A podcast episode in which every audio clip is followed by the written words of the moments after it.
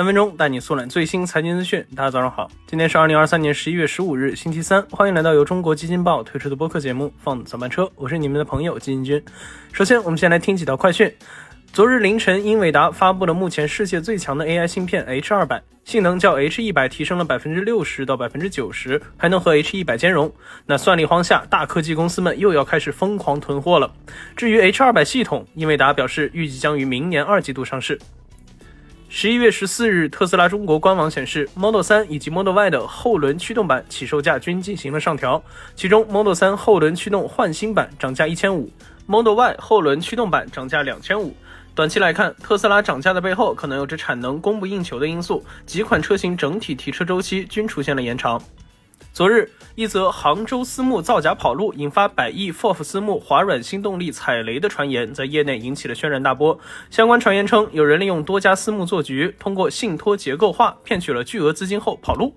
紧接着，昨日晚间，华软新动力发布公告，对旗下六只产品紧急变更投资经理，并对其中一只产品临时开放赎回。同时表示，因汇盛私募发生违约行为导致兑付困难，将采取法律手段，尽最大努力实现投资人的合法权益。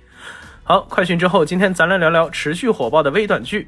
基金君记得，半个多月前咱就写过一次微短剧，但今天还得再讲讲。没办法，它实在是太火了，火到直接让最近半个多月的文化传媒指数涨了大约百分之十三。那显然，微短剧已经成为了当下最为火爆的一个风口之一。那么这其中都有哪些风险和机遇呢？先说第一个，短剧加其他。这个模式当下最有效果的结合就是短剧加游戏。举个例子，引领这波风潮的是一款真人模拟恋爱互动游戏，叫做《完蛋，我被美女包围了》。该游戏推出后立即好评如潮。与此同时，这款游戏也成了 A 股的发财密码。据悉，这款游戏主要是将线下爆火的微短剧与互动性游戏相结合。当又土又上头的起点文学被有演技的演员生动演绎，再加上可互动式的游戏手法，瞬间就完成了短剧加游戏的蜕变，实现了升华。就连该游戏的发行负责人都曾对媒体坦言，完全无法想象它会破圈到这个程度。即便是股民看不懂，发行人没料到，但二级市场的狂热似乎并没有退热的势头。对此，国联证券研报指出，这款游戏的爆火催化短剧游戏一跃成为新风口，给短剧提供了新的变现思路，让本来已经快速发展的短剧市场拥有了更高的想象空间。那第二点，在国内短剧市场已然成为一片红海之时，不少短剧制作公司选择将目标放在了海外。目前，短剧在海外的主要消费地区，一个是欧美澳，一个是东南亚。那出海地区的分化正对应着短剧出海的逻辑。欧美地区制作成本高，但付费能力强，对于好内容有着更强的付费意愿。而东南亚市场虽说付费意愿不及欧美，但制作成本更低，能快速度过冷启动期。除此之外，在不同地区投放的内容也大不相同。国内赘婿这一套放在欧美就行不通了，他们会对大女主、吸血鬼这类的题材疯狂买单；而在南美，像巴西这些国家，黑帮题材往往更受欢迎。在此基础上，二零二二年八月，中文在线旗下子公司枫叶互动面向海外推出了短剧平台 Real Short，最近已经成为了北美最受欢迎的 APP 第二名。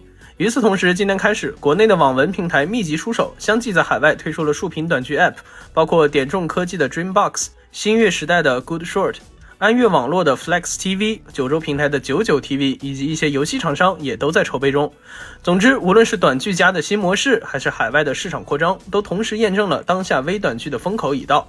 但其中也同时存在着很多的暗礁与风浪需要去注意。那对于短剧加模式来说，就要承受国内短剧的爆发式增长，在众多竞争对手中，如何抢到好剧本、好演员，如何满足当前价格飞涨的投流成本等等，都是摆在各家间的难题。